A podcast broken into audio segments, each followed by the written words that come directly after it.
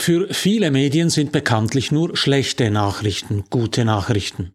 Das gilt ganz besonders im digitalen Raum, wo die Klicks das Maß aller Dinge sind. Klicks erhält, was Aufmerksamkeit auf sich zieht, und das ist viel eher das Sensationelle, Aufregende und Empörende als das Nützliche, das Schöne und das Gute. Entsetzen und Wut bringen die Menschen eher dazu, auf einen Link zu klicken oder einen Kommentar zu hinterlassen. Die fatale Folge Gute Nachrichten haben es schwer in den Medien. Das heißt aber nicht, dass es sie nicht gibt. Ich habe das Jahr deshalb Revue passieren lassen und für Sie die besten Nachrichten des Jahres zusammengetragen. Mein Name ist Matthias Zehnder, ich gebe Ihnen hier jede Woche zu denken. Mein Thema Medien und die Digitalisierung, mein Angebot konstruktive Kritik. Wenn Ihnen das gefällt, drücken Sie doch den Knopf für Abonnieren, dann verpassen Sie meinen nächsten Kommentar nicht.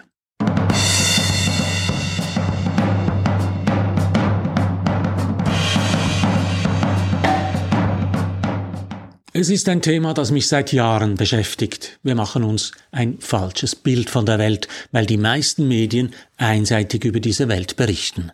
Denn Medien berichten vor allem über das Außergewöhnliche. Stellen Sie sich die Welt als blaue Kugel vor. Das ist sie auch. Stellen Sie sich nun vor, diese blaue Kugel habe einen roten Fleck. Über was berichten die Medien? Natürlich über den roten Fleck, nicht über das Blaue darum herum.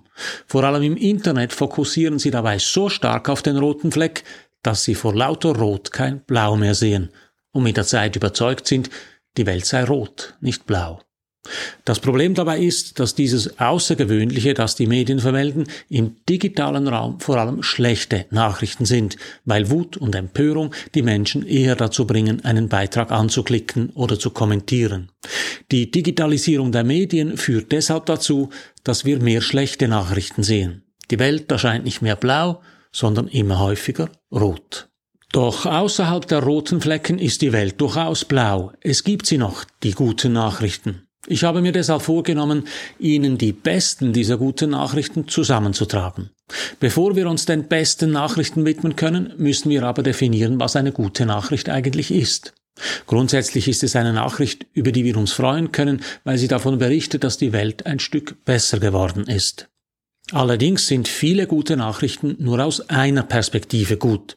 Dass die argentinische Nationalmannschaft die Fußball-Weltmeisterschaft gewonnen hat, war zwar für alle Fans von Messi und Co. eine gute Nachricht, für alle Franzosen und die Fans der Bleus war es aber eine schlechte Nachricht. Gesucht wären also Nachrichten, die für alle Menschen und aus allen Perspektiven gut sind. Legt man diesen Maßstab an, fallen die meisten Nachrichten aus Sport und Politik schon mal weg, weil sie meistens auf Ereignissen beruhen, die Gewinner und Verlierer haben. Eine gute Nachricht wäre dann allenfalls, dass eine Wahl, eine Weltmeisterschaft, ein Skirennen überhaupt stattgefunden hat und friedlich über die Bühne gegangen ist. Nun gibt es aber einen weiteren Grund, warum mehr schlechte als gute Nachrichten verfügbar sind.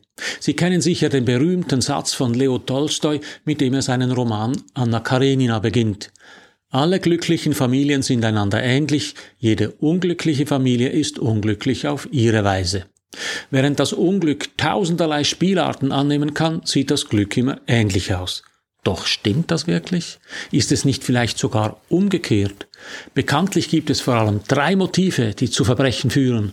Habgier, Machtgier, Lustgier. Bloß lesen und sehen wir in den Nachrichten jeden Tag tausenderlei Varianten des Unglücks, so dass wir gar nicht auf die Idee kommen, auch das Glück könnte tausendfach variieren.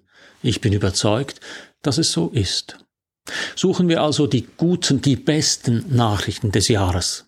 Gibt es solche Nachrichten überhaupt? Doch, doch, die gibt es. Ein Beispiel dafür wäre etwa die Nachricht, dass Neuseeland rauchfrei wird. Rauchen ist nach wie vor eine der häufigsten vermeidbaren Todesursachen. In Neuseeland gilt der Glimmstängel sogar als die häufigste vermeidbare Todesursache überhaupt. Das neuseeländische Parlament hat nun ein Gesetzespaket verabschiedet, welches das Rauchen stark eindämmen soll. Das Gesetz verbietet es, Menschen, die am oder nach dem 1. Januar 2009 geboren wurden, Tabak zu verkaufen. Auf diese Weise soll das Land bis 2025 rauchfrei werden. Das ist eine gute Nachricht, weil das neuseeländische Parlament für einmal die Gesundheit der Menschen mehr schützt als die wirtschaftlichen Interessen der Tabakindustrie. Ich bin gespannt, ob das Vorgehen Schule macht. Die Schweiz ist weit entfernt davon. Der Bund subventioniert sogar den Anbau von Tabak. Schweizer Tabakbauern erhalten rund 14 Millionen Franken im Jahr. Damit gibt die Schweiz mehr Geld aus für die Förderung des Tabakanbaus als für die Rauchprävention. Ähnlich ist es beim Zucker. Der Bund subventioniert den Anbau von Zucker mit über 30 Millionen Franken im Jahr und dies, obwohl der Konsum von Zucker bekanntlich verheerende Folgen für die Gesundheit hat. Vor diesem Hintergrund ist die Nachricht, dass Neuseeland rauchfrei werden will, geradezu erfrischend gut. Wenn wir an die Medien denken, was waren die wichtigsten, die besten Nachrichten des Jahres? Nein, der Verkauf von Twitter an einen Milliardär gehört nicht dazu. Es ist im Gegenteil ein Zeichen dafür, dass die Vorherrschaft der großen amerikanischen Firmen im digitalen Medienmarkt sich langsam ihrem Ende zuneigt. Das heißt aber nicht, dass es besser wird. Das soziale Netzwerk, das 2022 am meisten zugelegt hat, war TikTok. Das Videonetzwerk aus China verfügt über einen Algorithmus, der schon in kürzester Zeit erschreckend genau sagen kann, für was sich eine Nutzerin, ein Nutzer interessiert. Ist Ihnen dabei etwas aufgefallen? Der digitale Raum wird dominiert von amerikanischen und neu auch von chinesischen Firmen. Wo bleibt da Europa? Dieses Jahr ist Europa erwacht. Die EU will mit neuen Mediengesetzen ihre Bürgerinnen und Bürger schützen. Europa hat drei Gesetze auf den Weg gebracht, die das Potenzial haben, die digitale Welt zu verändern. Mit dem Digital Markets Act will die EU die monopolartige Marktmacht der großen Internetkonzerne brechen und dafür sorgen, dass die Bedingungen für den Zugang zu Suchmaschinen, sozialen Netzwerken und App Stores nicht diskriminierend sind. Dieses Gesetzes wegen wird zum Beispiel Apple seinen App Store öffnen müssen. Mit einem zweiten Gesetz, dem Digital Services Act, will die EU gegen Hass und Hetze in den Online-Medien vorgehen. Das ist grundsätzlich eine gute Nachricht. Allerdings hängt es stark davon ab, wie dieses Gesetz greift und umgesetzt wird. Schließlich will die EU mit dem Media Freedom Act dafür sorgen, dass in ganz Europa die Medienfreiheit gewährleistet ist. Die Gesetze sorgen auf den Vorstandsetagen von Großverlagen und von sozialen Medien für rote Köpfe. Und das ist aus Sicht der Konsumenten eine gute Nachricht. Auch wenn ich glaube, dass der Digital Services Act handfeste Konsequenzen haben wird, weil das Gesetz vielleicht tatsächlich zu einer Schutzmauer gegen Hass und Hetze wird, sind neue Gesetze natürlich reichlich abstrakte Nachrichten. Viel konkreter ist eine Zahl. Zwei Prozent. So tief ist die Arbeitslosigkeit in der Schweiz, so tief wie zuletzt vor 20 Jahren. Die Arbeitslosigkeit ist so tief, dass die Arbeitsvermittlungszentren Stellen streichen müssen. Allein in Bern werden 60 Stellen eingespart. Rund 100.000 Stellen sind derzeit offen in der Schweiz. Es fehlen vor allem IT-Spezialisten, Pflegepersonal und Serviceangestellte. Weil jetzt die großen Jahrgänge pensioniert werden, wird der Mangel an Fachkräften weiter zunehmen. Laut einer aktuellen Studie dürfte sich die Zahl offener Stellen im nächsten Jahr verdoppeln und mit 2025 auf 350.000 anwachsen. Für alle Firmen, die händeringend nach Mitarbeitern suchen, sind das schwierige Zeiten. Für die Menschen in der Schweiz dagegen sind es gute Nachrichten. Wenn die Wirtschaft so stark auf Fachkräfte angewiesen ist, wird sie auch offen für neue Anstellungsformen.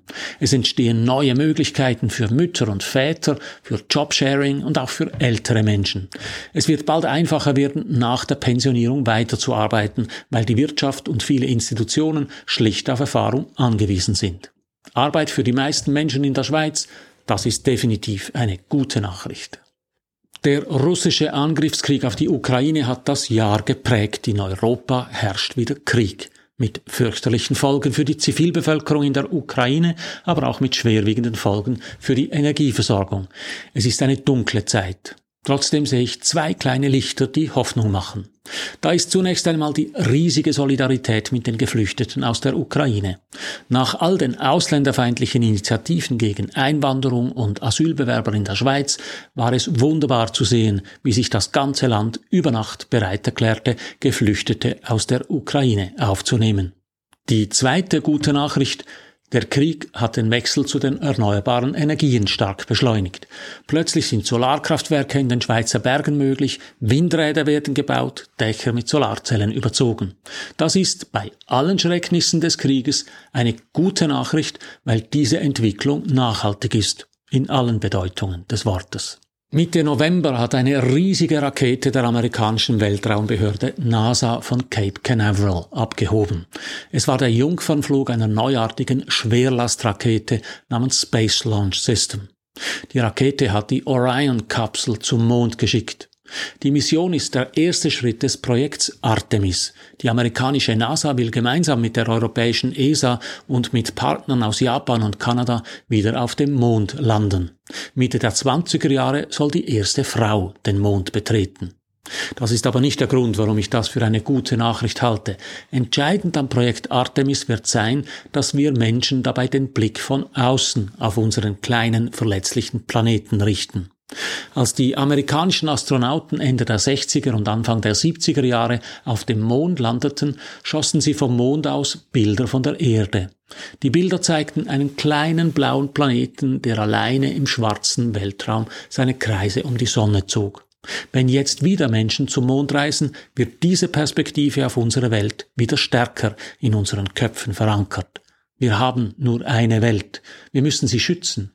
Die Reise zum Mond ist deshalb für mich eine gute Nachricht und eine spannende noch dazu. So, das waren einige gute Nachrichten. Ich überlasse es Ihnen zu beurteilen, ob es die besten Nachrichten des Jahres waren. Wichtig ist mir das Bewusstsein, dass die Welt nicht so schlecht ist, wie man aufgrund der Berichterstattung in den digitalen Medien meinen könnte. Wir brauchen gute Nachrichten und es gibt sie auch. Wir müssen sie nur sehen. Was sind Ihre besten Nachrichten des Jahres? Ich bin gespannt auf Ihre Kommentare. So viel für heute.